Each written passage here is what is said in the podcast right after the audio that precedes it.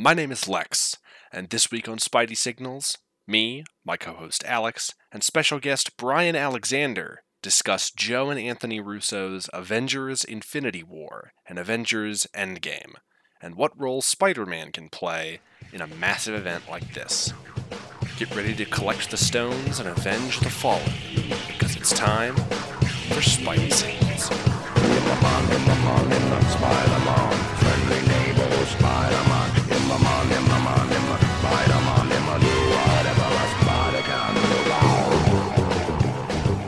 Welcome back to Spidey Signals, the podcast where two guys with the same name talk about Spider Man movies. Uh, I'm Lex. And I'm Alex. Uh, last week, we had a very lively discussion about Spider Man Homecoming, uh, which, yeah, that movie is really good. Yeah, uh, we have a whole hour of us talking about how good it is that you can hear us do. Uh, very, very fun movie and a step in the right direction as opposed to some of the missteps we've talked about on the podcast. But and even after, and even yeah, and even after watching these these two gigantic movies we're talking about this week, uh, Mhm. I am I am very excited to get into next week's movie and then the movie after that, which is even better. Yeah, I know it's you know Endgame meant a whole capital L lot to a lot of people, uh, but I really substantially just like the solo Spider-Man stuff outside of it. They're just stepping stones to that to me. Yeah, I, I, I this this especially with Endgame, this re, these rewatches have really solidified to me how much I I don't really care about the wider Marvel universe. Right, right. Uh, but yeah, this week we have another guest. It's not one of my friends. It's actually one of Alex's friends. So, Alex, do you want to introduce uh, our guest? Yeah, lo and behold, uh, I promise I'm not paying this man. I do have friends. This is my good pal Brian Alexander. Uh, Brian and I went to high school together. Met we met on the bus talking about Doctor Who uh, at least a decade ago, Oh my God. uh, in a darker chapter of my life. But, uh, but yeah, Brian, uh, introduce yourself, man. Tell us tell us who you are. Uh, yeah, hi there. Um, my name is Brian, as Alex said. Um, I am just someone who is unfortunately working in the film industry and trying to make a living there. Especially in, the, in this tur- turbulent time. oh Uh, God! Oh God! yeah. Al- I know uh, Brian makes short films, uh, mostly in the Atlanta area. Yep. I will definitely, obviously, put a link to his social media and stuff in the description of the podcast and the YouTube video. Uh, so check him out. Yeah, Absolutely. Funny shorts. He's done some horror stuff too. Uh, I have a, a, a rinky dink little screenplay I've been working on for a while that I want Brian involved on too. Uh, someday down the road. it's very exciting to talk about movies with somebody who has actual filmmaking experience Oh yeah! Oh yeah! instead of just two dipshits talking about Spider-Man. And funnily Uh, enough, as as as Brian Alexander is an Alexander, he does round out the podcast this week as three guys with the same Three name. guys with Uh, the same name. Spider Man. Um, I will say, uh, you, you brought up uh, bringing someone on to talk about film who has film experience, and I, I, as I was rewatching them for this specific podcast, I was just like, "Oh boy, oh boy, I got some things to say." These are these are these are big movies with a lot going on and spider-man is there a little bit uh, but you know Some what i think i think he's still good in it Yeah, no, Oh, yeah. solid. It's all true to the, the the stuff that Watts like laid out in the first one. it's all true to it uh, i'm gonna get into my deeper thoughts on it later but yeah let's get into it uh, these are two movies so the basic facts are going to be kind of split up uh, right, right. Yeah. Uh, Infinity War was released on April 27th, 2018, and Endgame was released on April 26th, 2019. So just about a year apart from each other. Uh, they were both directed by Joe and Anthony Russo, uh, who cut their teeth on lots of stuff. Uh, I think the thing they're most known, especially in this universe, they directed Captain America: The Winter Soldier, hmm uh, and obviously Civil War.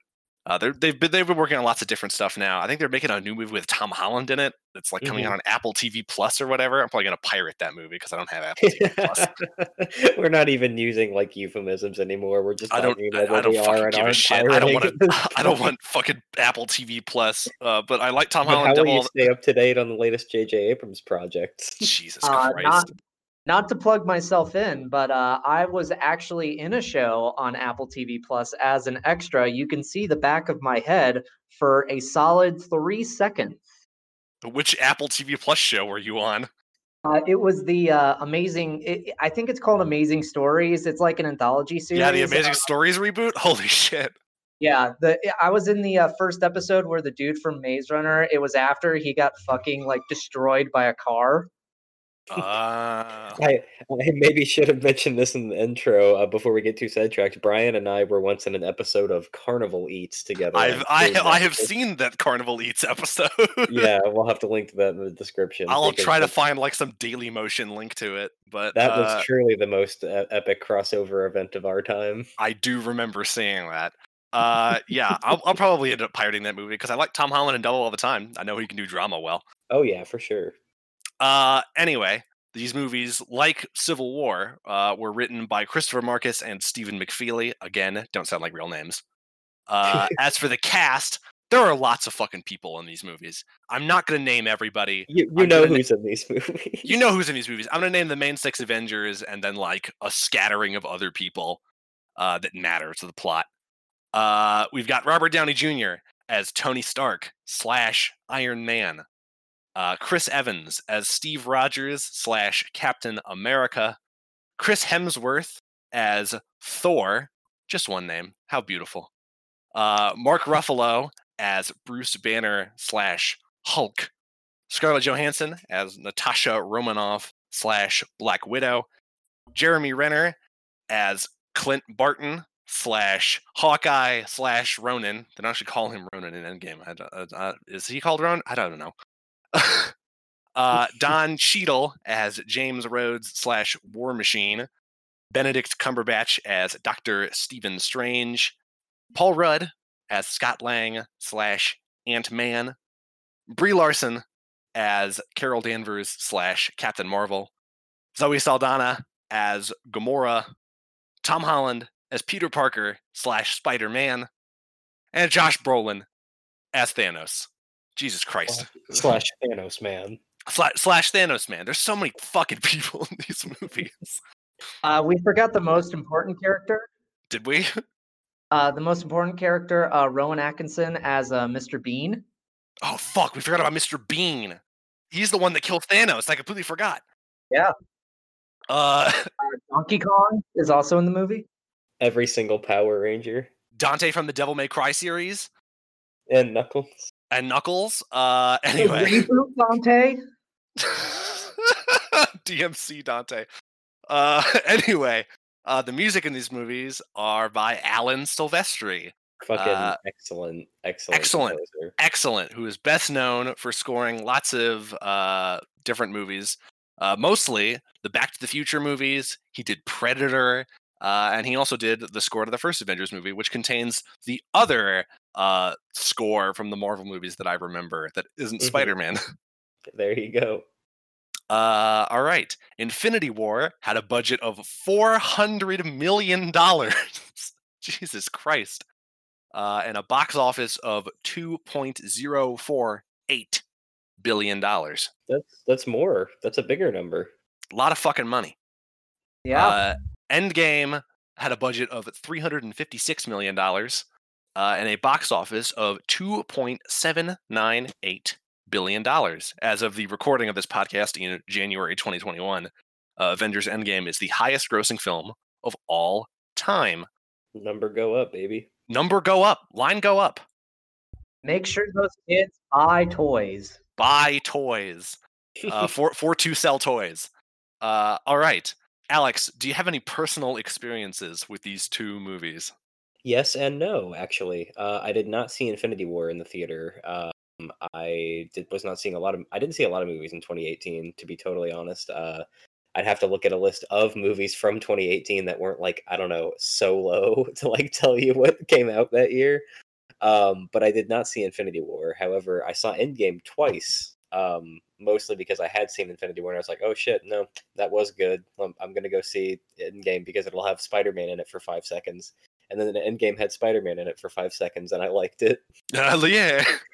uh, that that's about the big and small of it. Um, you know, I my my personal experience would wildly vary throughout all of these movies, and this is another one of those kind of wild cards because I, you know, I had so much like hope and joy going into Homecoming and seeing it with a friend that I really, you know, like meshed with on Spider Man and stuff, and this one was just like, yeah, it's the big one. This is where it's been going. I want to see where it goes after. Was my whole thought process the whole time. Uh, but yeah, I I saw one of them in the theater twice, so it balances out. All right. Uh, Brian, do you have any personal experiences with either of these movies? Um, whenever whenever Infinity War was coming out, I was very very excited for it because I had just watched uh, Thor Ragnarok, and Ragnarok still stands as uh, probably my favorite movie in this, you know, like gargantuan series so far. So I, I was pretty excited for it, and I remember I went to see it opening night with uh, a bunch of close friends. Um, I'm the type of person that likes to read spoilers before watching the movie. Uh, Very interesting. Alien to me, man. Alien to me. Well, let me explain myself. So, like uh, The Sixth Sense. The Sixth Sense is a movie that's really good on your first watch.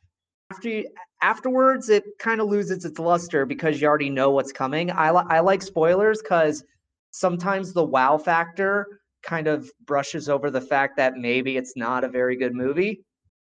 Hmm. And so, and in and in I guess in better movies you can sort of see how the filmmaker is setting that stuff up while it's Yeah. happening Yeah. instead of being oh surprise and then having to like remember what happened how they set that up.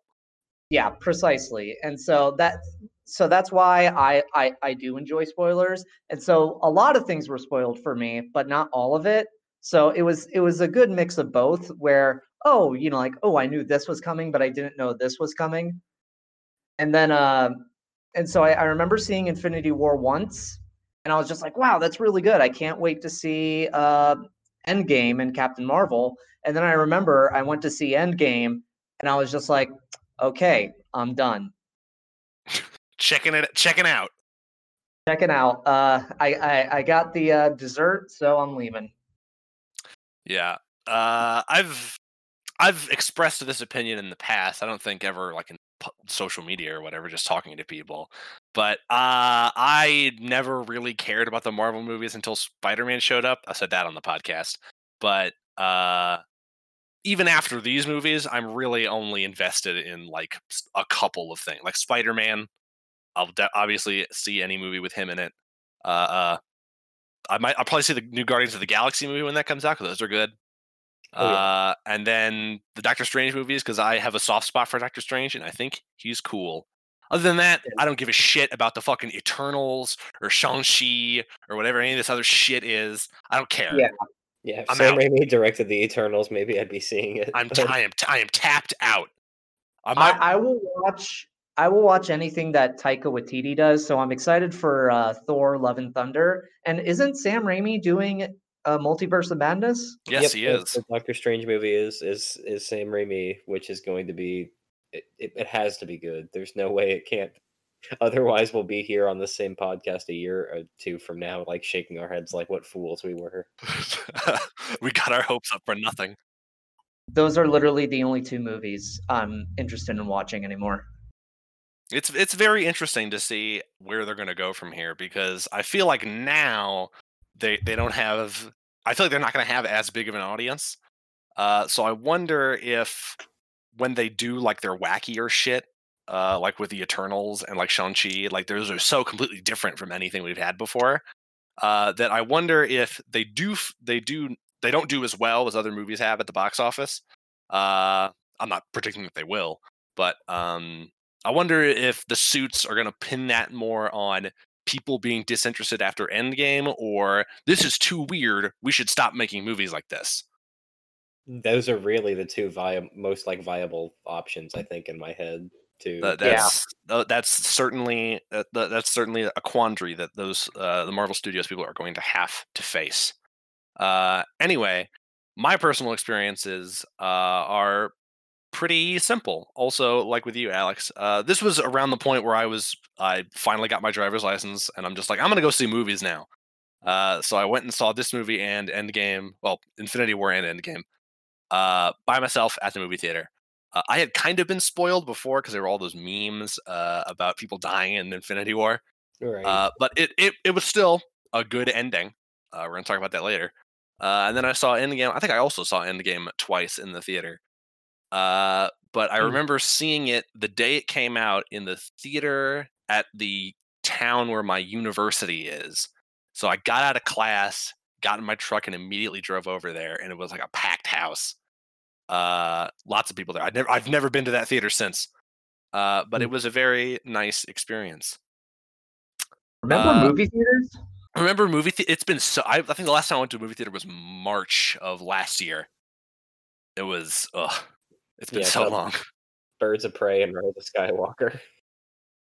The last movie I saw was Sonic the Hedgehog, and I swear to God, if I die without seeing another movie, in a theater? Yeah, yeah I, I, I think alex was birds of prey. That was your last movie? Yeah, preceded by Rise of Skywalker. oh, so jesus. The last movie i saw in theater was portrait of a lady on fire which i really enjoyed I should specify those were the last new releases I saw throughout the Mm. months of um, something like May to July. Uh, they were doing five dollar matinees at my theater in Iowa when I lived in Iowa, where it was a different Harry Potter movie every week, and my fiance is a Harry Potter fanatic. So we went and saw a Harry Potter movie every week, and we were the only ones in the theater six out of eight times. Well Uh, that's and nice The other two times it was one other person, like way the fuck away. So it was it, it was really nice because like I I think we were gonna see like one Star Wars movie on top of that, but we didn't end up doing that because Rise of Skywalker came out. We were like, you know what, we're done for a bit. But uh, that was an interesting experience. That was I guess that- i guess that's the combination of covid and living in iowa Yeah, absolutely. You couldn't do that in the theater here, but it was nice. no especially not also not in the theater where i live out in missouri Oh, uh, anyway, Alex, do you want to take us through the plot of these really fucking long movies? Absolutely. As you probably know, listening to this podcast, the first movie is about two and a half hours long, and the second movie is about three hours long. There's about 10 minutes of Spider Man between both of those movies. 15 So, minutes. Not as we lot. are a, a Spider-Man podcast, I'm going to not, not not too fast, but I'm going to very very swiftly take us through these movies because they're so fucking much that happens, and I'm just going to give you the stuff that matters. And when we so do get to the Spider-Man parts, I will certainly make lots of dumb comments about them. We'll pump the brakes and talk about Spider-Man because what else are we here to do on this podcast and episode? What is this episode nine yeah, episode Uh, nine. This is what this is. of talking about Spider-Man? So here we are. Uh, so Infinity War, uh, Thanos, you know, Thanos man. He is already in possession of the Power Stone acquired off screen, uh, and he attacks and wipes out most of the Asgardian fleet. Uh, we we get some really some really quick off the bat stakes raising. He kills Loki right in front of us. You know, big name character, major villain. You know, of the first collaboration movie. You know, I never stakes- cared for Loki. I, I don't care typi- terribly for the character. I think it's it's a fun idea for this like whatever what if show they're giving him, you know. Yeah. Uh, but this was a good exit for the the main character, I, I suppose. Just kill Yeah. him. I feel like this has been said about a million times before, but Thanos is a good villain. Great villain. Uh, Brolin yeah. really. I can't imagine anyone else in the role. Brolin really knows how to sell a, a soliloquy. I think. Yes. Because He, he makes me think of uh, his role in No Country for Old Men a lot. I need to fucking movie. see No Country for Old Men. It just got on so HBO good. Max. I haven't seen it. It's so good. I think I've seen it four or five times. It's Jesus, I really need to get on that. No, you'll like it a lot. I know you. But yeah, uh, Yeah, Loki it's killed. Loki is dead right off the bat. Uh, Thor is incapacitated, and uh, Hulk is beamed to Earth via uh, Heimdall's Bifrost right before he dies. So you know we get a lot of you know a lot of shit happens in our cold open. Uh, Hulk is thrown like all the way across the universe to Earth, where he falls into the Sanctum Sanctorum and meets up with Doctor Strange and Wong. Uh, where from there they are all kowtowed over to Iron Man, who is on some like spiel about dreams and children, and you know, just uh, they get a lot of exposition out of the way really, really quickly in this movie. Um, And I think I think it's good that they have Bruce as a character to in like to inject into the story as a fish out of water Yeah. because like he hasn't been on Earth since like Age of Ultron. yeah, So exactly. he like he I think he's a good character for people who haven't watched a Marvel movie in forever to be like, what the fuck is going on? And, and that does prompt me to want to remember to mention, yeah, he's he's not Hulk anymore at any point in this movie. Uh, it's just Bruce for a good while in Infinity War, uh, which I think was a fun take on the character. I think there was some fake out stuff in, in some of the trailers, right? That had Hulk Oh yeah. Yeah. in the movie, and he's not. That's that's good stuff. I I, I like good deception.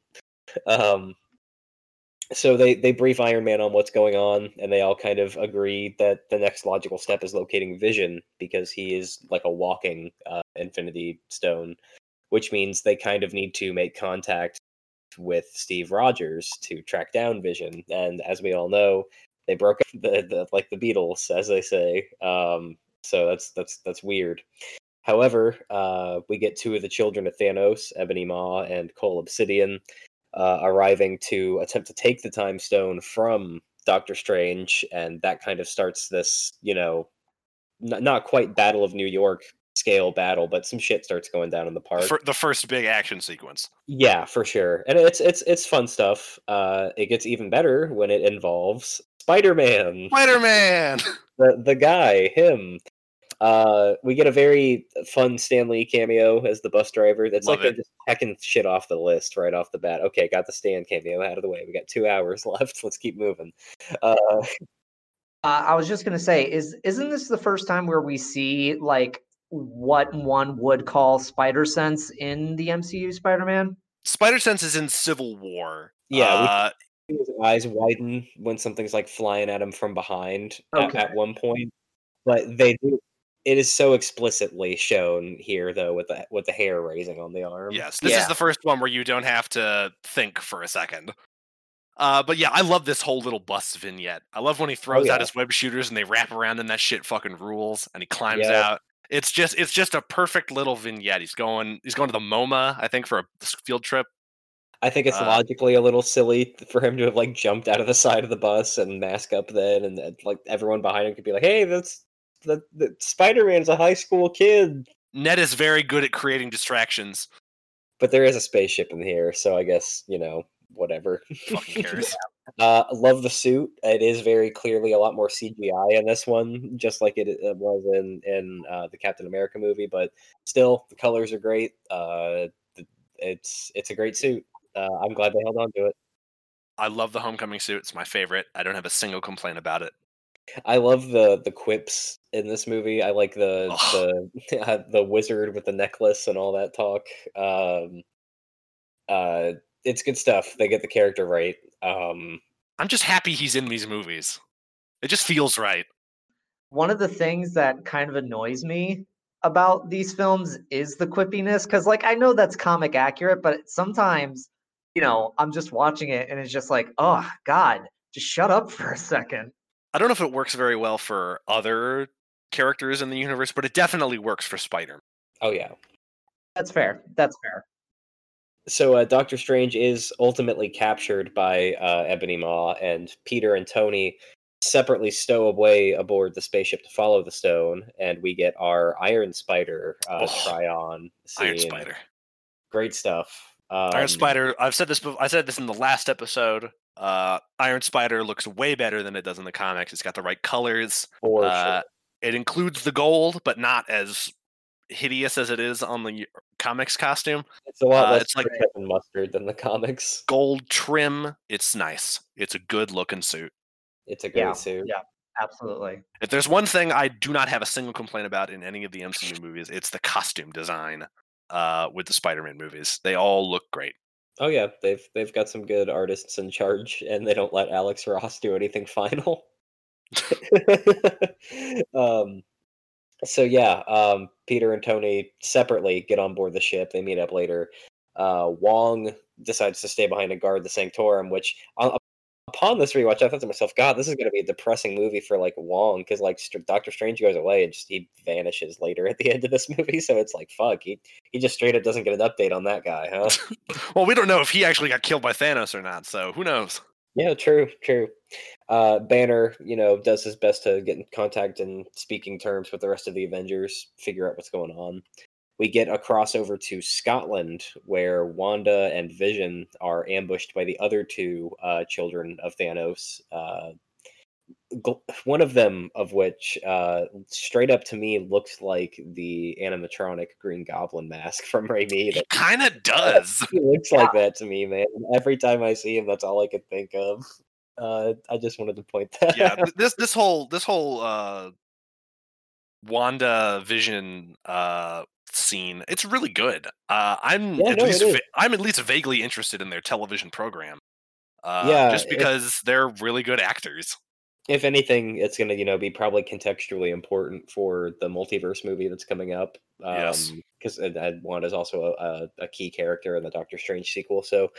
Uh, I'll, I'll I'll watch it if only out of interest for the things I am interested in. I don't know if I give a shit about uh, Falcon and the Winter Soldier enough to No, watch I, that. I really only care about the only Disney Plus shows that vaguely interest me are WandaVision and the Hawkeye show because they're doing the Matt Fraction run.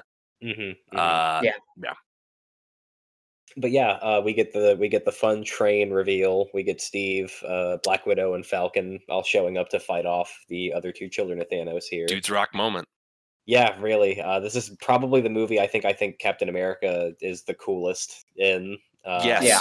Once he loses the beard in Endgame, his cool factor goes down a little He bit. should have kept the beard in Endgame. Would Yeah. have been awesome. Yeah, the Jay Bauman look really worked for him. Uh, Uh, Whenever- Whenever they were working out contracts, Chris Evans was just like, "Please let me keep a beard," and they said, "Okay, you could do it for one movie." So once they fight off the, uh, they they pretty much win. Actually, they fight him off, but instead of getting to kill the goblin, the, they they beam out. So they meet up with uh, Rhodey at the the Upstate facility back in America. Uh, Rhodey, you know, directly disobeys orders and collaborates with them. Vision wants to destroy the stone and himself to halt Thanos' plan, but the gang says that they need to go to Wakanda and give him a science surgery instead. Uh, so they they do that. Um, Thor, in the meantime, is rescued from the wreck of the Asgardian fleet by the Guardians of the Galaxy, who were responding to the distress call that the ship was putting out. Uh, they literally bump into Thor and let him in, where Mantis wakes him up. Uh, Thor thinks Thanos could be heading for the Reality Stone, which is stored with the Collector at Knowhere, but he requires a new weapon to confront Thanos with, as he no longer has Mjolnir that got fucked up in Ragnarok.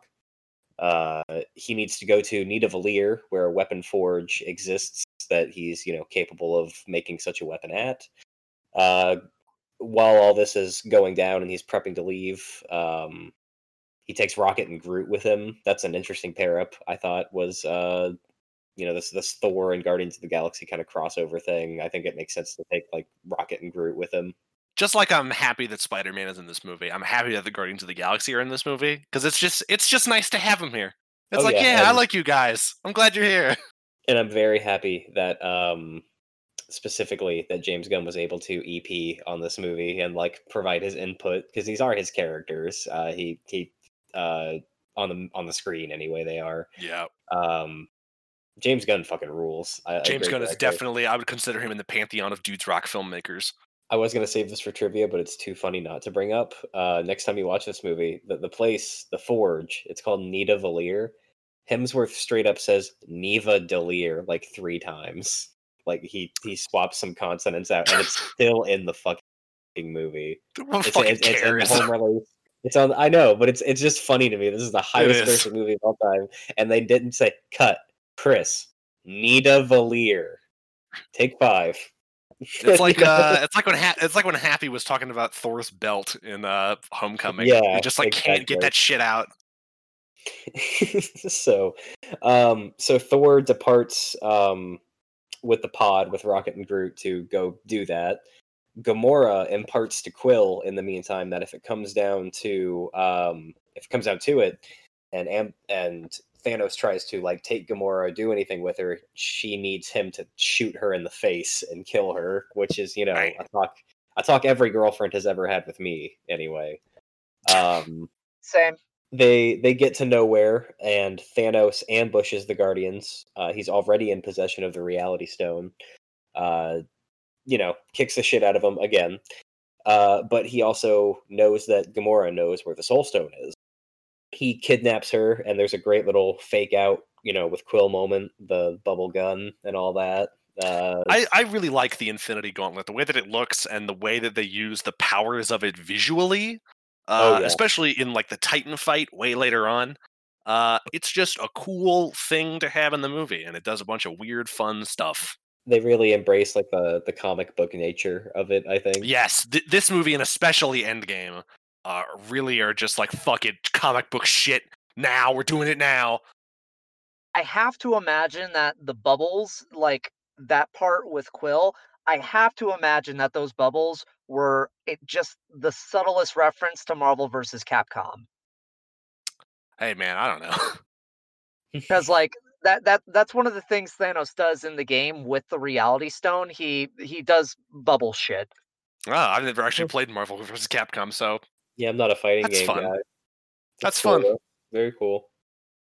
Um, through all this, uh, Nebula escapes and uh, signals the remaining allies that they need to gather at Titan.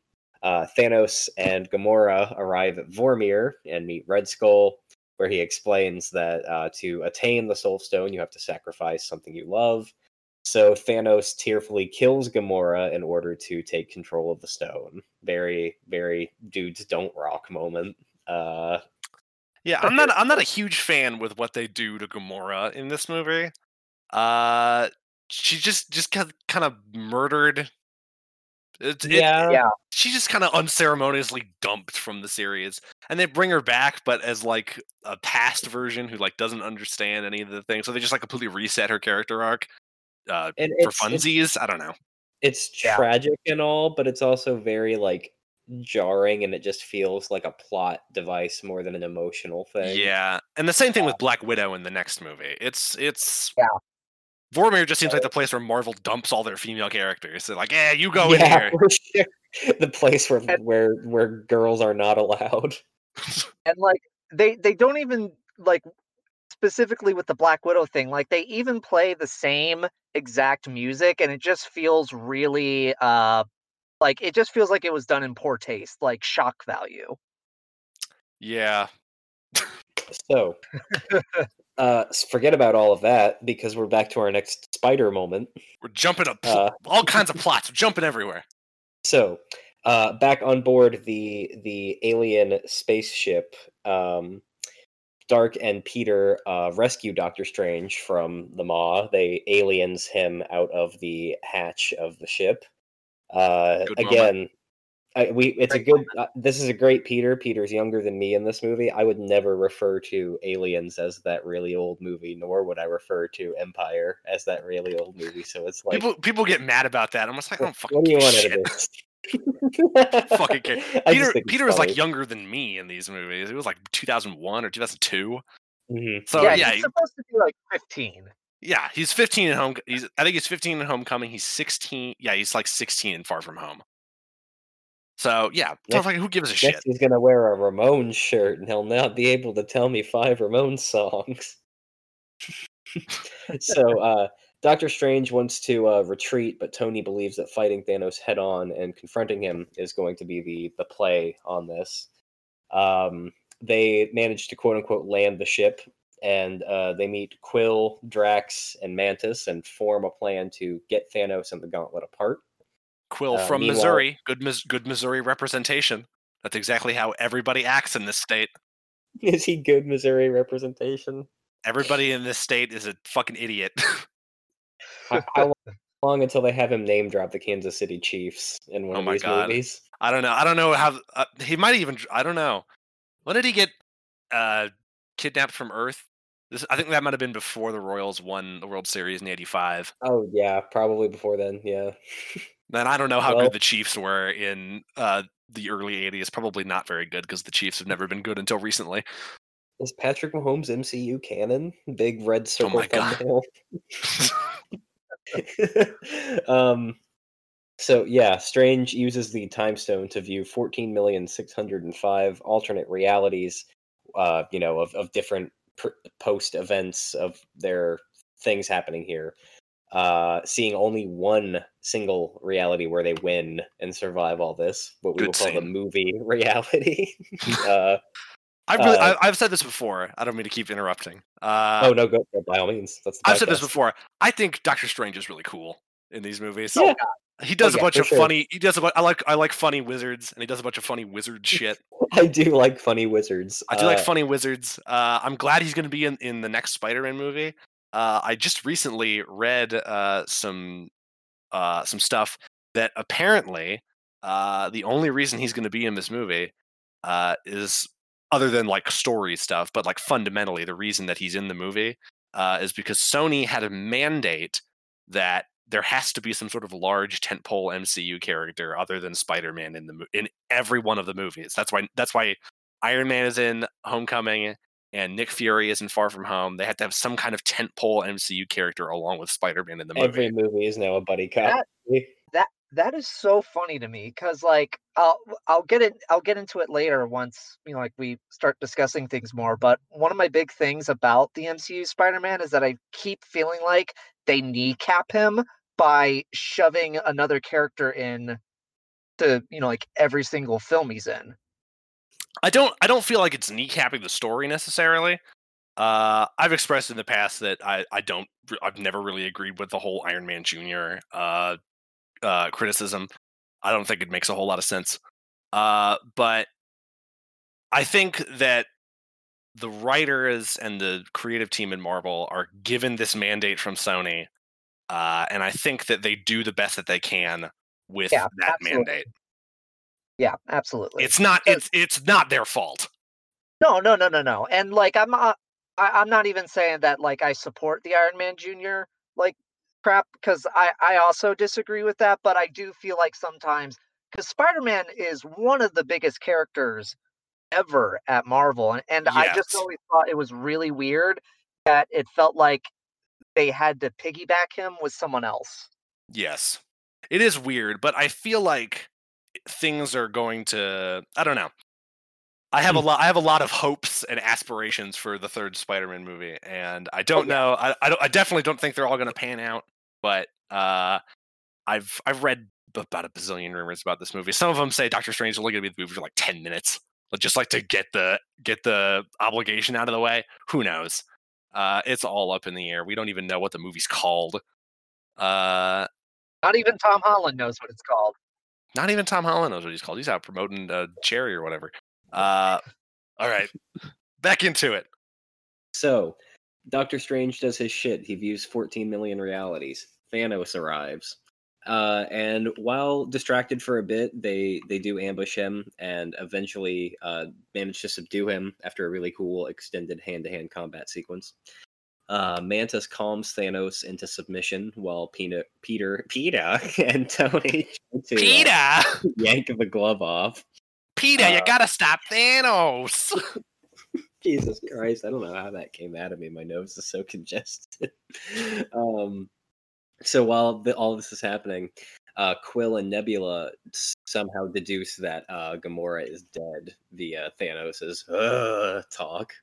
And uh, an enraged Quill punches the shit out of Thanos, uh, disrupting everything and getting everyone's asses kicked. Uh, I especially hate in this scene that Peter Parker almost has the glove off of Thanos, and he almost fucking got it. uh, just another second or two.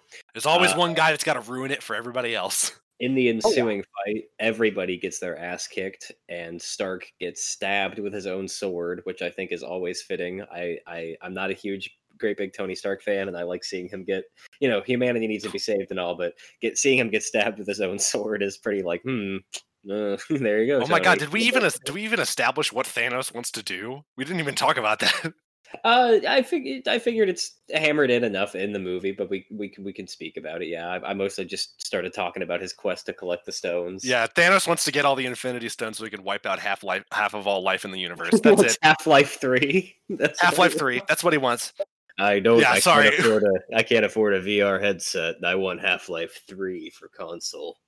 That's what that's what happens when uh, we try to we try to these big movies rapid fires. We we miss Yeah, some stuff. But like, I do. Well, I do I mean- almost feel like though, like you know what this movie. You know what happens in Infinity War. Thanos. Who? Yeah. Who's Thanos? Which one again? Which one?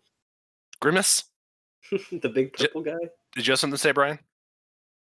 Oh no no no! Uh, I w- I was just gonna add that you know like everyone and their mom probably knows what Thanos' plan is because it seems like every movie in Hollywood is now trying to copy the Thanos plan. Yeah. I haven't seen Uh, any of the DC movies that were made by Zack Snyder. I kind of want to as like a morbid experiment before that Snyder cut comes out on HBO Max. Oh god, I'm so Oh. excited. I'm Uh, so excited. yeah, It's gonna but be I awful. it's gonna be it's gonna be something. It's gonna be something. But yeah, I just wanted to get that out of the way because we usually go more in depth on stuff and at least talk about what the villain's plan is. Uh, yeah. But yeah, that's it. Yep.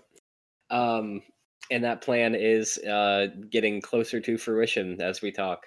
Uh, St- T- Tony Stark is stabbed with his own arm sword thing, and as he's about to be killed, Strange uh, decides to trade the Time Stone for Tony's life, just like he said he would not do. Uh, Hmm. they are now in the end game of everything. Hey, that's the name of the next movie. Uh, we get a long ass sequence where Thor gets his new axe. Uh, it's it happens so much. It, it's so long. So Uh, it is really long. I forgot how long that was. Peter Dinklage is there. That's it. He gets an axe. Uh, he gets an X. The Avengers gather in Wakanda and task Shuri uh, with operating on Vision, trying to separate the stone from his head. Thanos' army then arrives over Wakanda and uh, quickly begins overwhelming Wakanda's defenses. Uh, eventually, the lab is infiltrated and Shuri is attacked, interrupting Vision's procedure. And the children of Thanos show up too, but they are killed, and the Avengers almost have the upper hand on everything until Thanos physically arrives in Wakanda with five of the six stones in his possession. Yeah, I want Uh, to talk about this this whole Wakanda fight scene. Uh, it's like a big dumb toy box action figure battle, and it's fun. Very, it's very Lord of the Rings. I think It is is. the vibe I get. both both both this movie and Endgame, like I said before, they have very b- c- bombastic comic booky tones more than any of the other movies in the MCU, really. Uh, and uh, these action sequences are really good examples of what that can do to enhance a movie like that. Uh, yeah. Thor's en- Thor's entrance is a dude's rock moment. Oh yeah, Uh, I yeah. still to this day say that if they had all that money, they should have licensed like another Zeppelin song for him to come Fuck. down and on. That that would have made it so much better than the score they used. did you have something you want to say, Brian? Uh, no, I was just gonna say, um, you know, like with the idea of it just being like a big toy box, there, there there's so much criticism behind these movies of you know like not having much to them, but like it's ten years of this damn franchise. Like it's okay for it to just be like celebrating the crazy wackiness of comic books. yeah, I feel like as the MCU has gone on, they've decided to just do weirder shit now.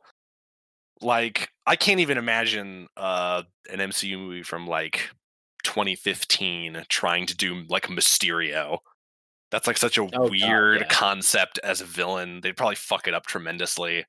Uh, Joss Whedon would be awful writing him. Uh, it would Be happy Yeah. with what we got, I guess. Yes. Uh, as, I'm gonna get. I'm definitely gonna get into this into the next episode. Uh, I fucking love Mysterio. Uh, I think he's Oh, yeah, really, really well. Uh, but yeah, it's uh, this Endgame, especially. I guess we'll get to that when we talk about that movie. Uh, but longer. en- Endgame feels very self-congratulatory, but I feel like it's kind of earned that in Oh, a yeah. way. Yeah, yeah, absolutely. No, I definitely prefer Infinity War, but I guess that's I do definitely also prefer Infinity War. So, Same, same. uh, Wanda does indeed uh, decide to pull the trigger on killing Vision to save the day. Love this scene. I really Good do. scene. I, I'm not in love with their relationship, but I do love. I like the Vision character a lot in these movies, and I I love like just how it's set up, how they do it, and I love the cruelty of Thanos when he undoes it right in front of her, and then just digs the the McNugget right out of his forehead, right in front of her. Uh, Oh man, galactic chicken nugget.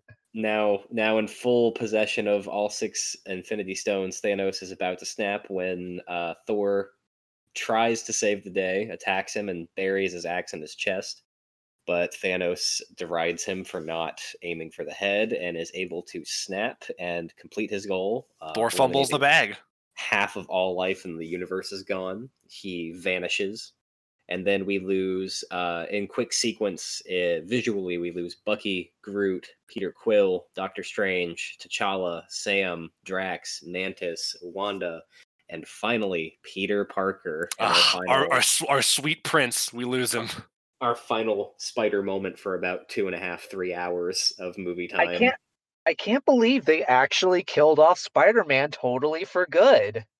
Uh, crazy Yeah. that he will never be in another movie and now that miles morales will have to be the new spider-man because peter parker is dead and he is never coming back It it is kind of a, a, a comic booky moment that uh, we know is going to be reversed, but it is kind of a fucking ballsy move to just oh kill no half. still It is a ballsy move to kill half the cast and then have the end of the movie just be the villain sitting at his fancy ranch, like, ah, yes, I have won.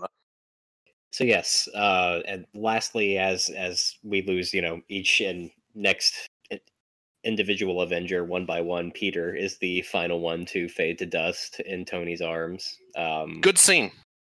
great scene. Uh, some fun, like fun, I say, but some interesting lore implications of like you know him realizing it's happening due to spider sense and his like Him fighting it. like healing factor or whatever you want to call it. You know, fighting against it too. Just just rough Yeah, shit. he's, he's fucking trying his heart out. It's a good scene. Tom It's a Holland is a good Peter Parker. I don't feel so good. You're all right. I don't I don't know what's happening. I don't know. Hey, hurry. I don't want to go. I don't want to go, sir. Please. Please, I don't want to go. I don't want to go.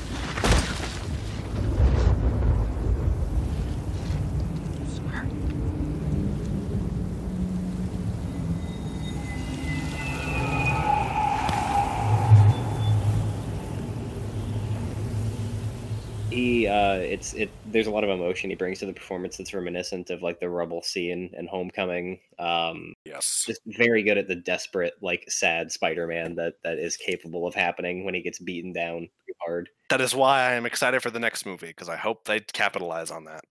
yeah i hope he's another dude's down bad yet again Dude's down bad.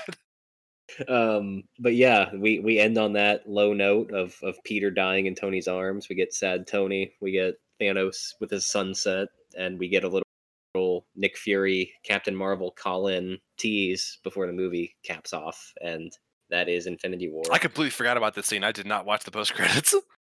oh yeah i stuck around just long enough for that but that takes us to avengers the end game And Degame. a, a long, long fucking movie. But we're gonna breeze through the plot because Spider-Man is in ninety. He's in like one percent of it. He's in two percent of this movie. We are. I, I wrote very light notes, and even the notes I've written have mostly been glossed over because we got to Oh. power through this shit. Uh, we get a great cold open in the movie with Hawkeye's family during the snap. Uh, Very good. course, He took some government deal like uh, Scott Lang did, and he was, you know, laying low through the events of Infinity War. And then his entire family gets dusted, and Everybody. not great. Armin Armin lost his whole squad. yeah, um, not one percent, just all of them. all all Yeah. the squad. Nebula and Stark are rescued from deep space and uh, they're they're isolated solitude by Captain Marvel, uh, who brings. I do have two. I do have two comments about this scene. Yes, Number one, this move Endgame is really just like the Nebula movie. Like Nebula is a big kind of focal point of it, and Karen. Gillan Yeah. does a really good job. Yeah, for real, very underrated. Uh, very underrated actress and. Uh, and my other comment is that I like that Captain Marvel's here, but it's kind of obvious that this movie was filmed before Captain Marvel was, because Yes. it feels like Brie Larson doesn't have a hold of the character yet. She doesn't have a feel for the character yet, so she's kind of flying blind at this point. she's a cool Yeah, lady. absolutely.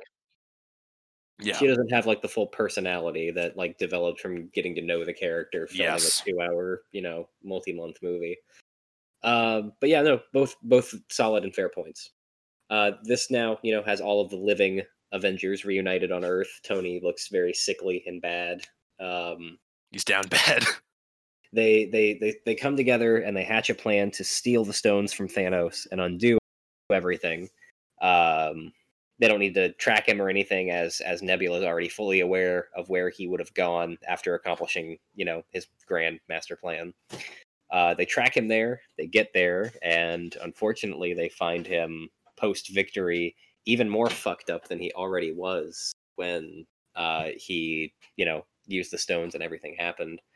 Um, as he used the stones to destroy the stones, and Looking like he's, looking like Gus Fring. Yeah, he, he's looking bad. He's he's like baked, um, like like broiled.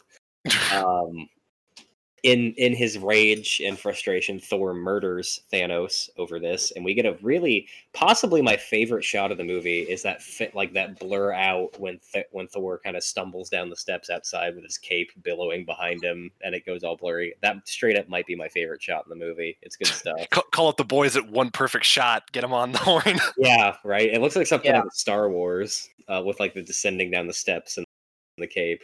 But we get our our five years later from there. That's another big comic booky choice, and I think it's good. I like that they do the weird time skip, and now their movies are not chronological with real reality time. It's like fuck it, like- why not? I like that the movie didn't just start at the five years later and they give you a taste of victory, but not really. They give Yeah. you, a, oh, we failed, we fucked up big bad. Oh no. And I. I also like I also like Tony's little moment where he the first thing he says when he comes back uh with uh Captain America, he's like, I lost the kid. Mhm. Like it really it really hit it really hit me on this rewatch, but like people will say a lot of things about uh, Peter and Tony's relationship in these movies, but Tony really needed Peter more than Peter needed him. oh yeah, Uh, for sure. Peter actively made Tony Stark a better person, which is kind of crazy and really emblematic of how great Peter Parker is as a character. He's like he makes the fucking asshole Tony Stark an actual likable person. Yeah, something that Steve Rogers couldn't do. Something that Steve Rogers couldn't do, Peter Parker could. It helps that Peter didn't have a best friend that murdered Tony's family, but That is that's the whole thing. so, um, Scott Lang, throughout all this, uh, escapes the quantum realm. That Uh, he was by- he was lost in at the post credits of Ant Man and the Wasp. Yes, he was trapped in the time van, uh, but not anymore. Um, yeah, thanks to the the the efforts of one brave and valiant rat, the real hero of of this of this film, Real Uh, human right. being. Rat Man, coming summer 2025. Um, But he finds- hasn't been a thing yet. yeah, what Rat Man solo spin-off film? Yeah. um, Scott finds his his daughter Cassie is now a teenager, and uh, Hope and her parents were snapped away. Uh, we also come to find that uh, Steve Rogers is now like a, a snap counselor, helping people move on from like loss and grief. Um, which I have to imagine, like your insurance has to pay like a billion dollars to have Captain America be your grief counselor. I think he's also in the support group. I don't know if he's running it. Either way, still like how uh, people are like got to be asking for autographs and shit. That's got to be awful. I- I- That would be so weird just to live in that world and just be like, oh hey, it's it's Captain America. I feel I feel like at the same time it'd be just kind of like, yeah, you really fucked up, didn't you?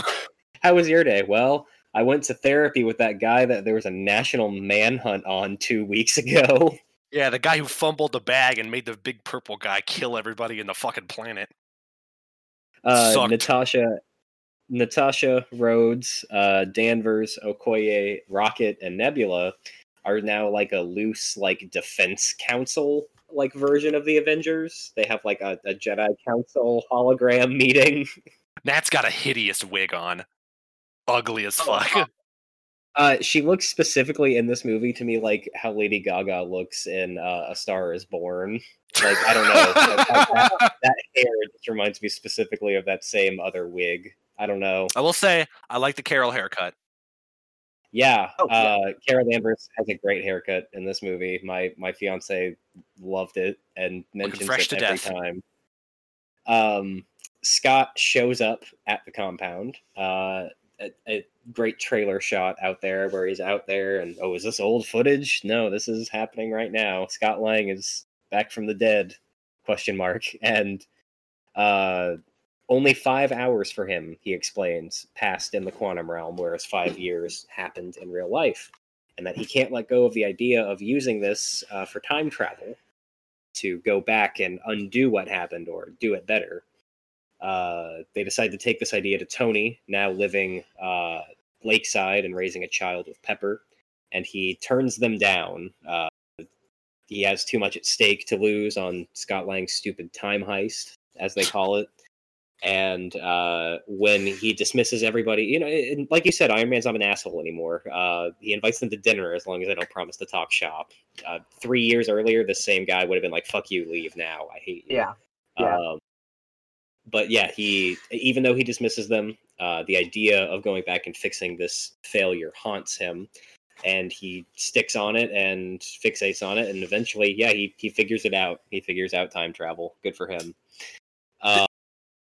figuring out having time travel in these movies, having time travel in these movies is really just like the the ultimate dumb comic book thing that they're putting in here now, and it's like, oh, it fuck really yeah, was last let's resort, yeah. let's go completely nuts. Like I think in the next Ant Man movie, they're gonna have Kang the Conqueror, whose thing is all time Oh, travel. It's like Yeah. fuck. They're just going I'm- really with the weird shit. I think they're getting the guy from uh, Lovecraft Country to be Kang the Conqueror. They are, I'm very they- excited for that. He's a great actor. and they recast uh Cassie Lang, different actress. Oh, yeah. Again. I uh, I'm really grateful that Mike Stoklasa was wrong and uh, Rise of Skywalker did not ape off of this and do a time travel plot in episode nine, even though they did even- something even worse. But I just wanted to mention that. um, Time travel feels like a very specific, dumb comic booky thing that wouldn't really Oh, work yeah. in Star Oh, yeah. Wars. Oh yeah, I 100% agreed. Um, so Tony shows back up at the compound, uh, apologetically with with shield in hand for Cap, and uh, now that he's on board and friends with everybody again, they assemble the team. Now with uh, Professor Hulk on board as well too. I like Professor Hulk. I- I'm bumming a friend's uh, uh, Disney Plus account, and I watched these movies on there, and they credit the character as Smart Hulk. And that makes Smart me ir- That, that makes me irrationally mad. That's so uh, fucking stupid. They don't say Bruce Banner. It doesn't say Professor Hulk. It says Smart Hulk, and it's like, dude, seriously, seriously, I'm calling him Professor Hulk because that's what he is. Hulk. Smart But what- Hulk. Would Um, the movie work nearly as well if Professor Hulk during the entire movie looked like the unfinished footage that they included for the re-release? Oh my god. yeah, that would be pretty good. There- Um, there's there's all that unreleased there's all that uh bonus footage that they put in the Watts cut of uh, Far From Home that I gotta watch because I have the Blu-ray of Far From Home. So I'm actually gonna try to talk about that when we do that episode. Oh God, I haven't even seen that. They're good. It's good scenes. I promised that yawn was unrelated. Um, Oh, oh yeah, gee, Lex is talking talking about about Spider-Man boring. Far From Home again. oh, yawn. Natasha um, has tracked down Clint, who is now a fucking assassin, badass ninja man, Ronin, uh, trying to kill all Yakuzas or something. um, he, uh, I think it's so funny. Actually, I think it's like a little laughable, but I'll I, I let it slide. It, my, it's one of one of one of my favorite shots in the movie uh, is when you know you were talking earlier about that thing where he like ste- where Thor steps out and it's like blurry and his cape is going. One of my favorite shots is when they're like getting ready to test the time travel, and then Clint's like, "I'll do it," and it cuts to him leaning against this doorway, and he's got Yeah. this gigantic dumbass samurai tattoo. He looks like a forty-five-year-old divorced dad. yeah, it's he's so wearing, he- fucking isn't funny. he wearing like a hoodie with no sleeves or something? Yeah, Yeah, he's wearing he's wearing a tank top and he's got like that shit. He's got like a dumbass like faux hawk. It's so funny. He looks like he just got back from like a like a Kid Rock concert. he really Like, does. honestly, a person's hair does so much for them, and they chose the exact worst haircut. Yeah, they did him so get Jeremy dirty. Renner.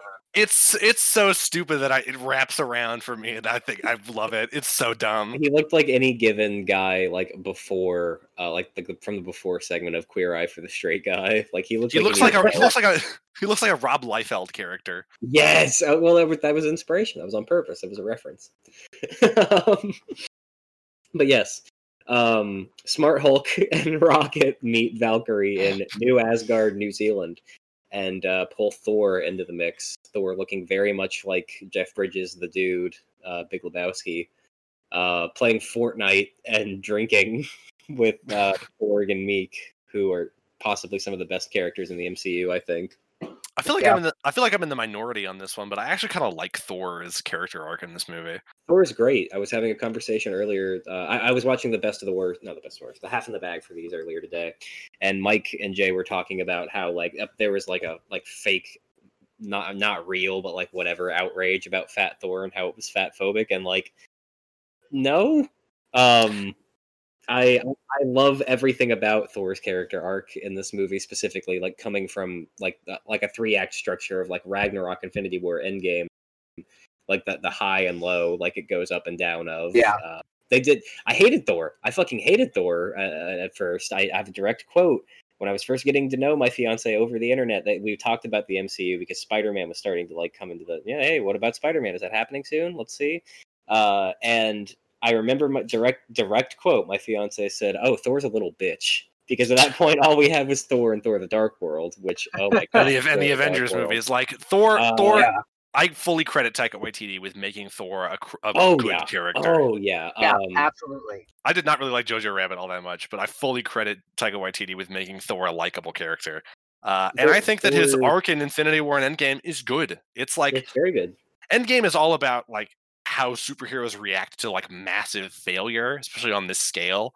Oh yeah, Uh, and I think that it's a good contrast to somebody like uh like Tony is like complete uh receding from the world like he doesn't care about anything else anymore and uh Captain America is like trying to Captain America and uh Black Widow are trying to work through stuff like trying to be productive uh and Thor is like on even more on the farther scale of like Tony where he's just completely wallowing in self-pity uh even though he says he's not uh I, I mean, like Thor's Thor as a character, you know, like he's he's pretty used to just winning. So, like, just such a staggering defeat. Like, yeah, that would that would completely break.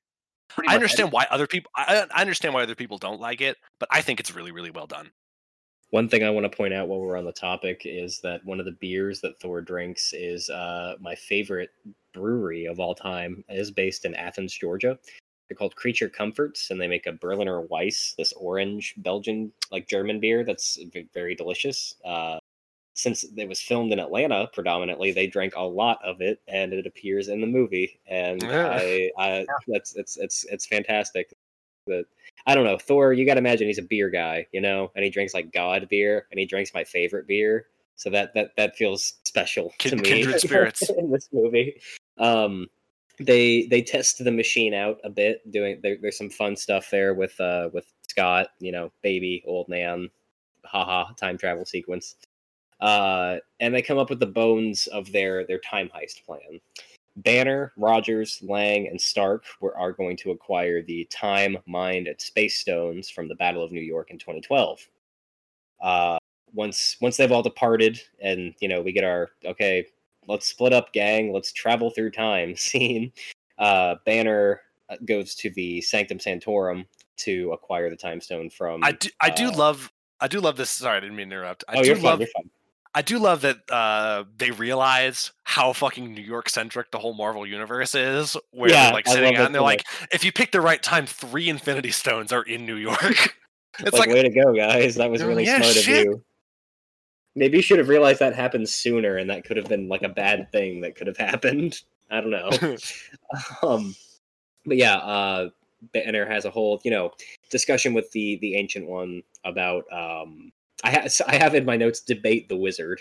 Um, debate the wizard. they they talk about the, the pros and cons and the ethics of like snipping these branches of timelines and returning stones at the proper time. they talk about the time travel rules in this movie, and there are lots of people who are Yeah. confused by them.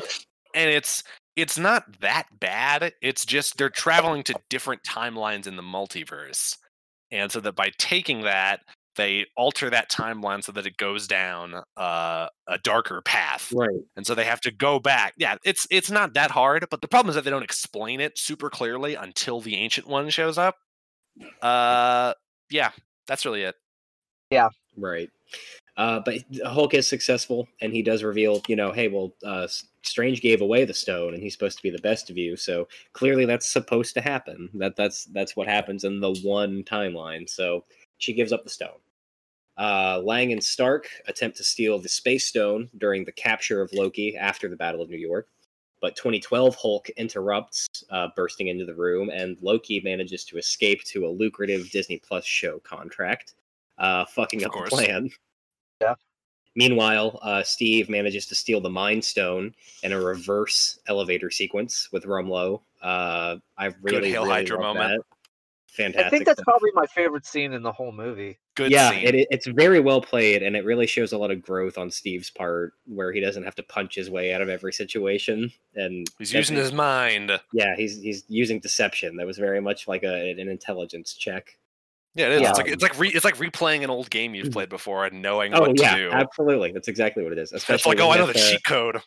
Especially when he walks out of the elevator and into a boss fight with 2012 Steve Rogers. With that Uh, in the fucking ugliest costume in the world. I know. Oh, That's such. that I. I I know I just earlier complimented uh, the MCU's costumes, but I was really only complimenting the Spider-Man costumes. yeah, yeah, I know. You because the ca- specifically said that. Yeah. because the Captain America costume in the first Avengers movie is so bad. It's Well, he gets his ass kicked over it. It's so bad he loses the fight because he didn't have swag points. He- Uh, he, pulls, he pulls out the Bucky. He's like, "Hey, Bucky's alive." He's like, "What?"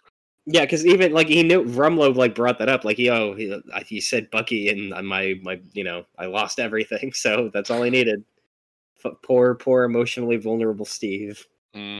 Uh, so yeah, he beats him in the fight. Uh, they all meet up again and they discuss the fuck up with with the cube and with Loki. Uh, they form a plan again. They decide to, to send Scott back successfully with his stones, and then that they themselves, Tony and and uh, Cap, will go back to 1970 and get the stone and some extra Pym particles from an army installation themselves. This sequence goes on for quite a while, uh, but really all that can needs to be said about it is that Steve has uh, a little bit of espionage, walking around, and has a scene where he sees Peggy through a window and gets all wistful and reminiscent.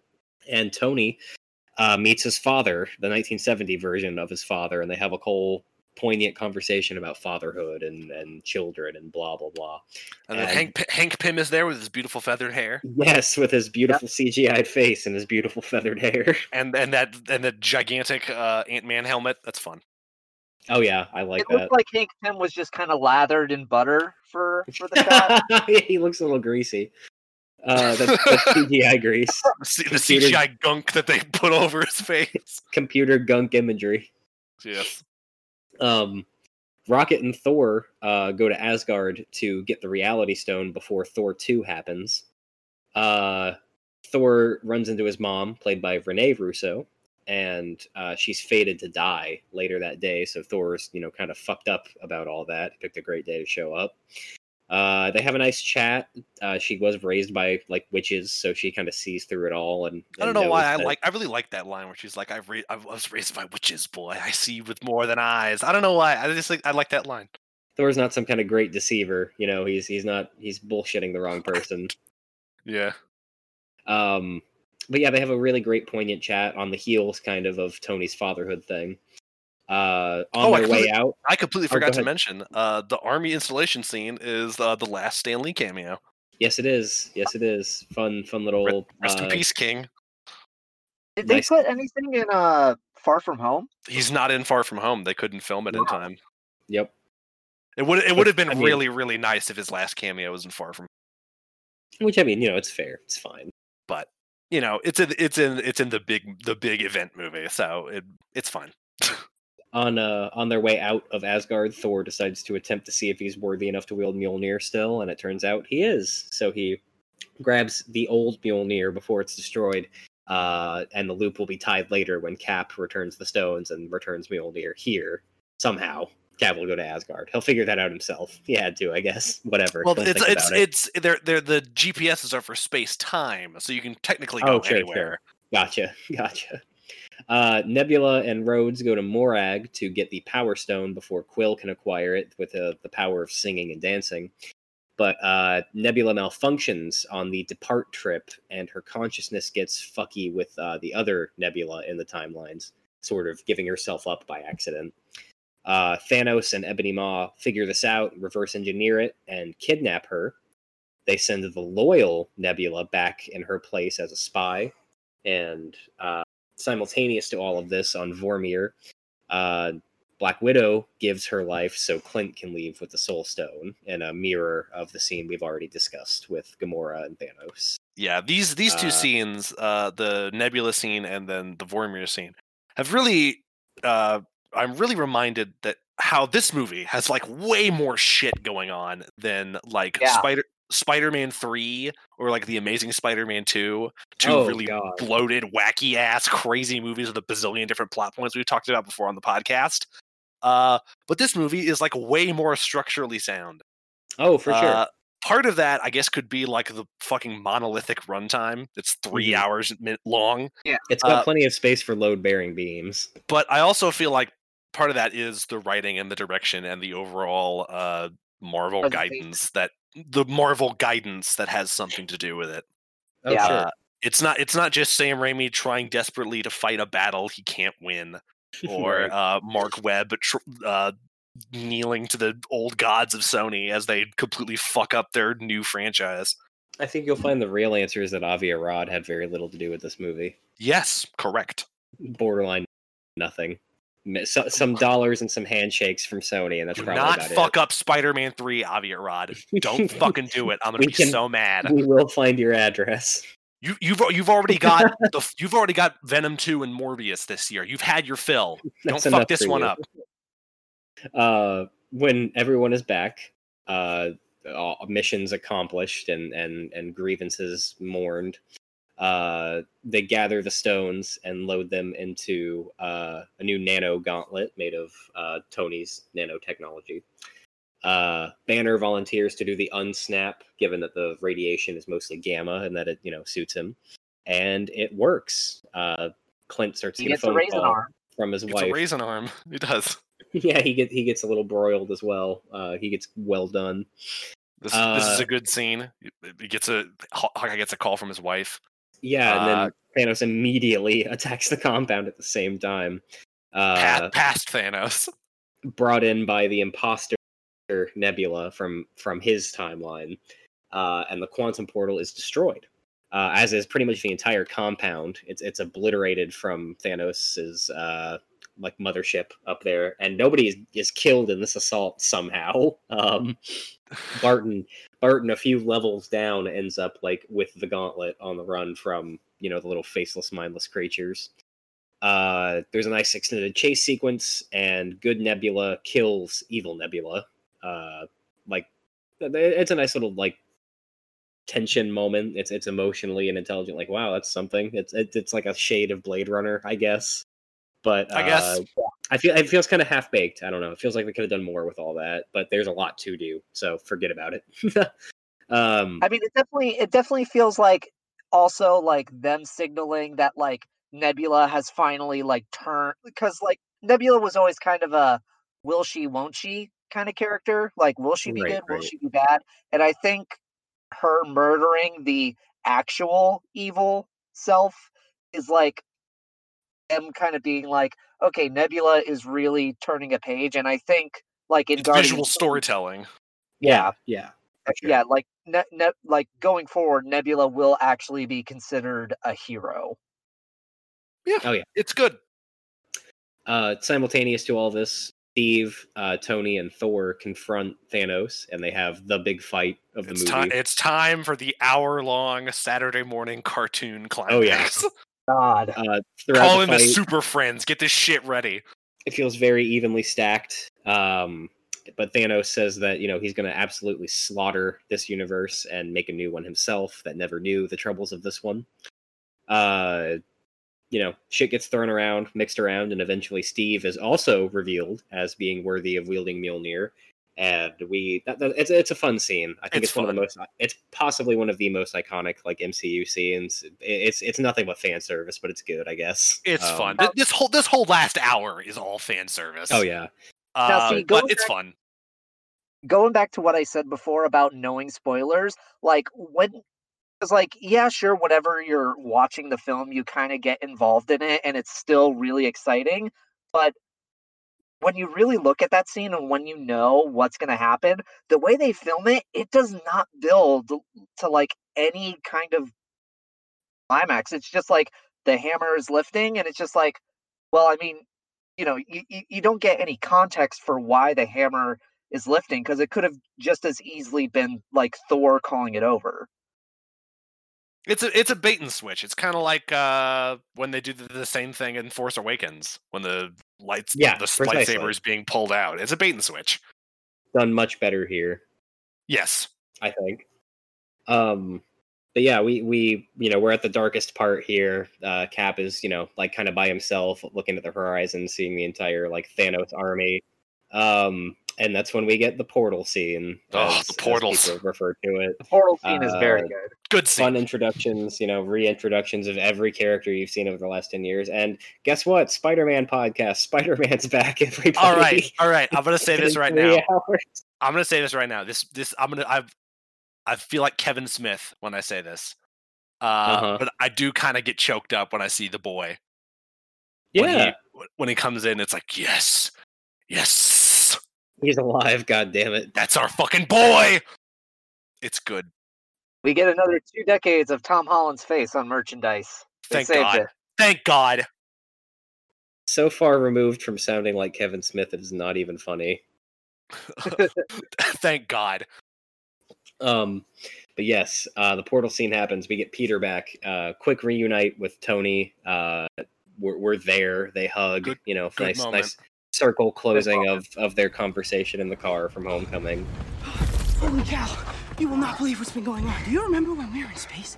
And I got all dusty, and I must have passed out because I woke up and you were gone. But Doctor Strange was there, right? He was like, "It's been five years. Come on, they need us." And then he started doing the yellow sparkly thing that he does all the time. What are you doing?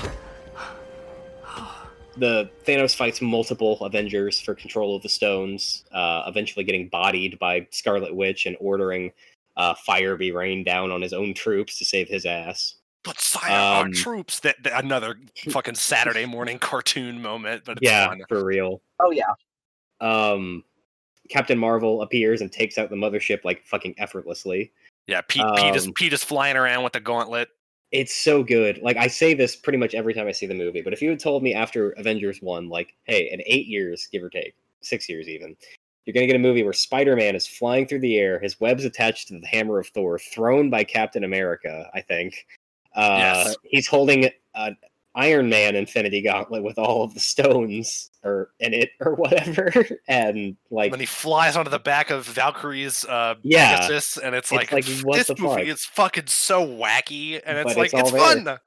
it's all there. The the toy box is spilled open. As I've said, I'm glad Spider-Man is in movies.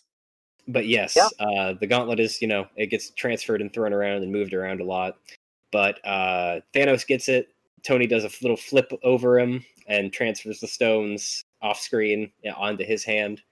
We get our little one liner exchange, and then Tony snaps, and uh, Thanos and his entire army are are are mortally done for, wounded, uh, dusted. No, no, no no villain speech no curses iron man you've bested me he, he just sits down and takes the l We'll meet again, Iron Man. he, he just sits down on a log and goes "Hmm," and Hmm. dies and i love it Oh my god, It- we forgot we forgot to mention the girl power moment. oh no Oh, the Okay. fucking girl Look, power. Let me let me make this explicitly clear the girl power moment happened and like for a second it was like oh cool it's all the, the marvel ladies but like it is so uh, uh It's so the- forced. to date this. Yeah.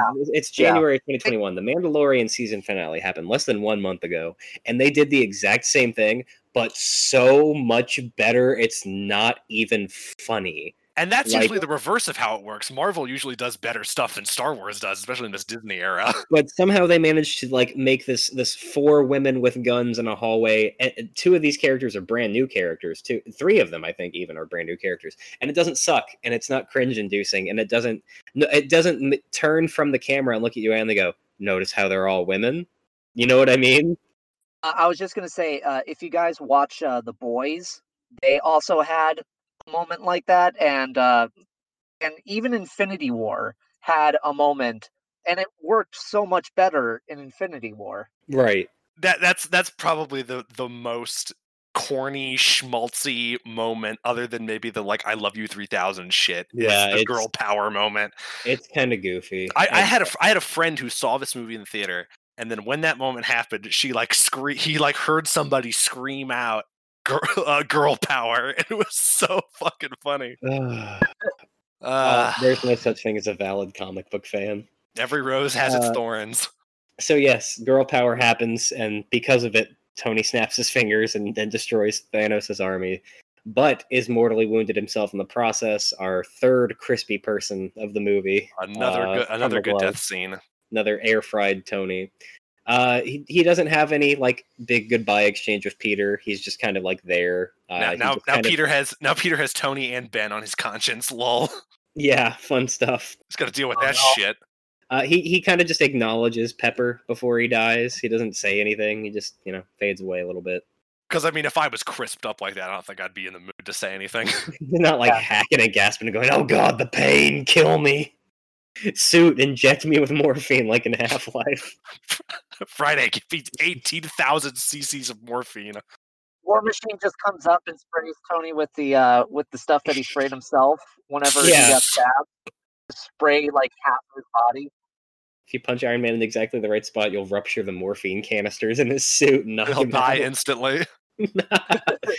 uh, a funeral is held on Earth that literally everybody in the MCU attends, including the kid from Iron Man 3. I Uh, I, yeah, I, I, I the Iron Man three is the only MCU movie I haven't seen. So when I saw that movie in the theater, I'm like, who the fuck is this kid? It's the only Yeah. Iron Man movie I like. Uh, check it out sometime. I do like Shane Black.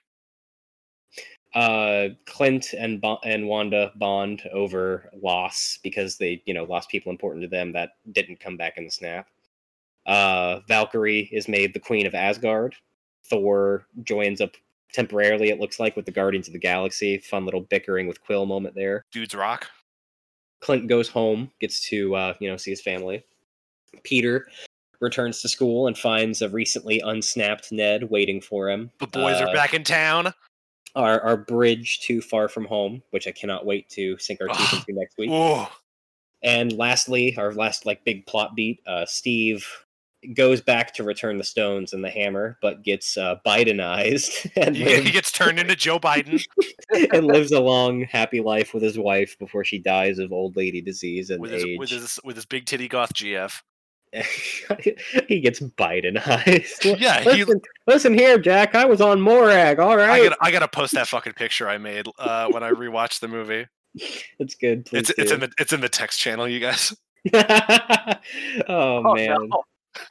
Um, yeah, he he gives his shield to Falcon, makes him the new Captain America. Much to Bucky's maybe chagrin. I don't know. Bucky's like Xanaxed out in these two movies. He's, he's sleepy from the pod or whatever. I feel I feel like Bucky would be like, I don't really want to be Captain America. I don't. I don't want to fight anything anymore. I just want to smoke weed and listen to fucking experimental noise tapes. with my sick ass Wakanda metal arm. It's a it's a bong too. Uh, and that's that's the movie. That's that's Avengers at the end of the game. It's The end of over. the It- It, ended. Joe Biden won the presidency, and it's over. I do have one more note at the very end. Uh, the credits of this of this movie, Endgame, uh, they're nice. Uh, but then at the very end, when they go through the original six Avengers, they have these like Mhm.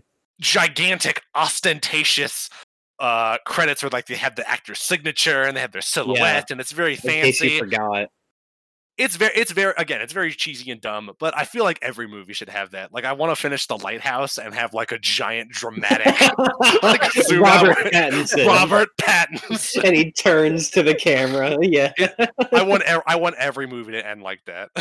every movie needs Willem Dafoe and Robert Pattinson in it. it does.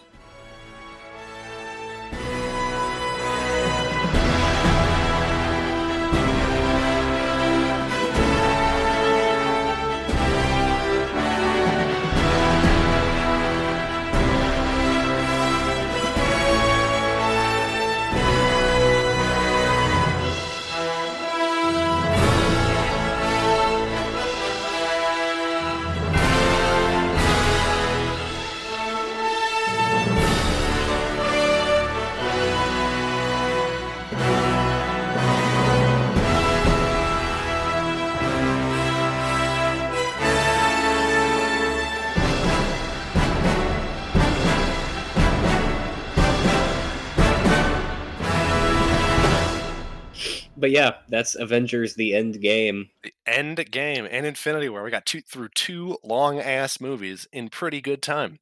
Sure did. Uh, all right, Alex, do you got any fun facts for these two big ass movies? Very brief stuff. We are a Spider-Man podcast. There's not a tremendous amount of Spider-Man trivia here. I could go all day about the greatest crossover event of our generation. Be there, rare. Be But there, be I- there, be there. We're talking seven to ten minutes of Spider-Man in these movies, so th- this might be the least trivia I have had for any of these. Um, small things of note: Tom Holland was not allowed to read the script for either of these projects due to his uh, tendency to spoil things. Uh, Uh, Rock. And honestly, the only big other thing I had is that uh, during the funeral scene, Tom Holland was told that they were filming a wedding, not a funeral. So that's uh, you know they lied to him to to you know, you know not have it spoiled. But next time you watch it in your head, just he, this kid thinks he's at a wedding. Think that next time you see his face. I do like that Peter and uh, May are there at the funeral. It's nice. Oh yeah, it's very nice. Uh, but yeah, very very lax on the trivia this week. There's just not enough, you know, for there to be trivia about really. Not a whole lot. But we that's fine. We could all use a week off, right? Going off the thing about Tom Holland, like n- literally not knowing what the hell they were filming, you can see that come into play in his performance, but it actually really works. It works. because like yeah because you know like peter's way out of his way out of his depth with with everything going on so it, it, it actually worked to the movie's favor and that's and that's why I really like Peter in movies. Uh, I do. I, I will say. Uh, I don't want to get too much into my thoughts about these movies in general. I don't like Peter in this movie as much as I like him in Civil War. Uh, out of the MCU movies we've covered, I probably like him in these two movies the least. Uh, Mhm. But that's just pro- that's just mostly because he's not in them for very long. Uh, but Yeah. I like I like that he's in here. It feels like a big, massive comic event. It feels like there's so much shit going on, and then Spider-Man is just one little part of it. I really enjoy that. It makes him feel part of that like closer grounded to reality character that he should be. Oh yeah. All right. Uh well speaking of thoughts, do we want let's move into the uh ratings and the rankings. For sure. Uh, Go you want to go ahead, Alex? Yeah, sure. Uh, as far as ratings go, uh, I, I am considering both of these one movie. Uh, as I did previously state, I do prefer Infinity War to Endgame. I, I I think it's structured better. I think it's got a better uh, kind of gut punch, kind of Empire Strikes Back kind of end feel to it. Yep. Um, but with that said, it, it's easier uh, in my brain for this podcast to view them both as one cohesive project because they kind of kind of are. Um, That makes sense. I, I really got a lot more out of watching it all in one day than I ever had, like in you know previous rewatches or whatever. All in all, everything said, it is a huge event. It is a big deal. Uh, there's a lot going on in it, and it helps to be very familiar with it, like I am. But it's also a curse, not really a blessing. Um, every single facet and factor considered, I give it a solid three and a half uh, as a full cohesive project. I think I might I might be more inclined to give Infinity War specifically a four, but speaking generally, speaking cohesively and altogether, solid three and a half across the board. Uh, don't hate it, not in love with it. Uh, I what I love about it is that it's a great stepping stone into Far From Home. Yep. Um, as far as my ranking goes, uh, two and one, I still have up, up at the top. Did I have? I had one over Homecoming, right? Yeah. Well, you put. You, I think I have a. Actually, I wrote down the list. I ended up doing that. You have two, and then Homecoming, and then That's one. right. Yes. Uh, directly below one, I will put Infinity War and Endgame. All right, I Uh, will make that alteration. having them over three Civil War and then the Amazing and Amazing Two. All right. Uh, I guess I'll go next, and then we'll leave Brian for last. Mhm. Uh, I am also inclined to agree with you.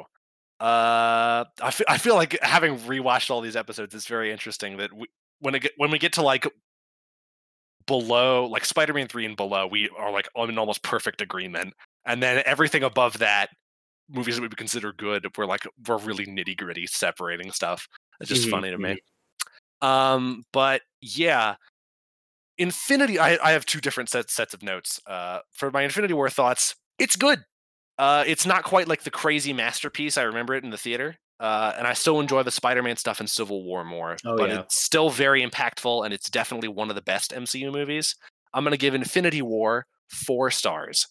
Uh, I, I I watched them on separate days. I didn't watch them as one cohesive thing, so I didn't really see them as one single film. Uh, but I can obviously see where you would put it there. Um, I'm gonna wait to rank them until I talk about both of them. Uh, for Endgame, uh, this Endgame has a bunch of really stupid, cheesy, schmaltzy moments, especially in the back half, uh, that really keep it from being better than the uh, uh, Infinity War. Uh, but after fucking like 11 years and like 20 plus movies, I think it's kind of earned that. For sure. Uh, Peter is in that movie even less than Infinity War. Uh, but when he does show up, it's really fun. But yeah, I'm gonna give Endgame three and a half stars. Uh, but I think for my ranking, uh, I'm gonna have, as of right now, my ranking is Spider-Man, Spider-Man Two, Spider-Man: Homecoming, Captain America: Civil War, uh, and then I'm gonna put Infinity War and Endgame below Civil War, even though I think they're be- they're both better movies than Civil War. Just talking about in the That's- Spidey Signals yeah, ranking, Yeah, you're fine. Numbers don't mean anything like we Yeah, established last week. of course. But I just enjoy Peter in Civil War more than I do in these two movies, so I'm, Oh, yeah, I'm fitting them in there. Uh, and then Spider-Man three. Amazing Spider-Man one, Amazing Spider-Man two. Brian, what are your thoughts on these movies?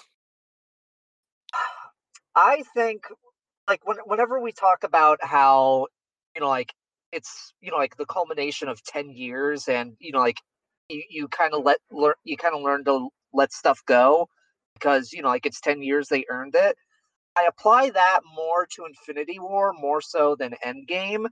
I, I feel like i'm a little bit more critical of endgame because they already did the big celebration. Now you know like endgame should have been the one where they wrapped it all up really, really neatly. And I feel like there are a lot of things in Endgame that you know, like were were wrapped up, but very unneatly. I still enjoy the movie, but I, I, I find myself going back to Infinity War as the better movie so often. And uh, if I had to rank Infinity War, uh, I would go with like four and a half. Solid I- I- choice. Yeah, I Hmm. really like Infinity War, and uh, if I was uh, gonna look at Endgame, there there were a lot of creative choices and where certain characters ended up that I personally didn't really agree with, and I would probably uh, give Endgame like a three. Again, respectable. Absolutely.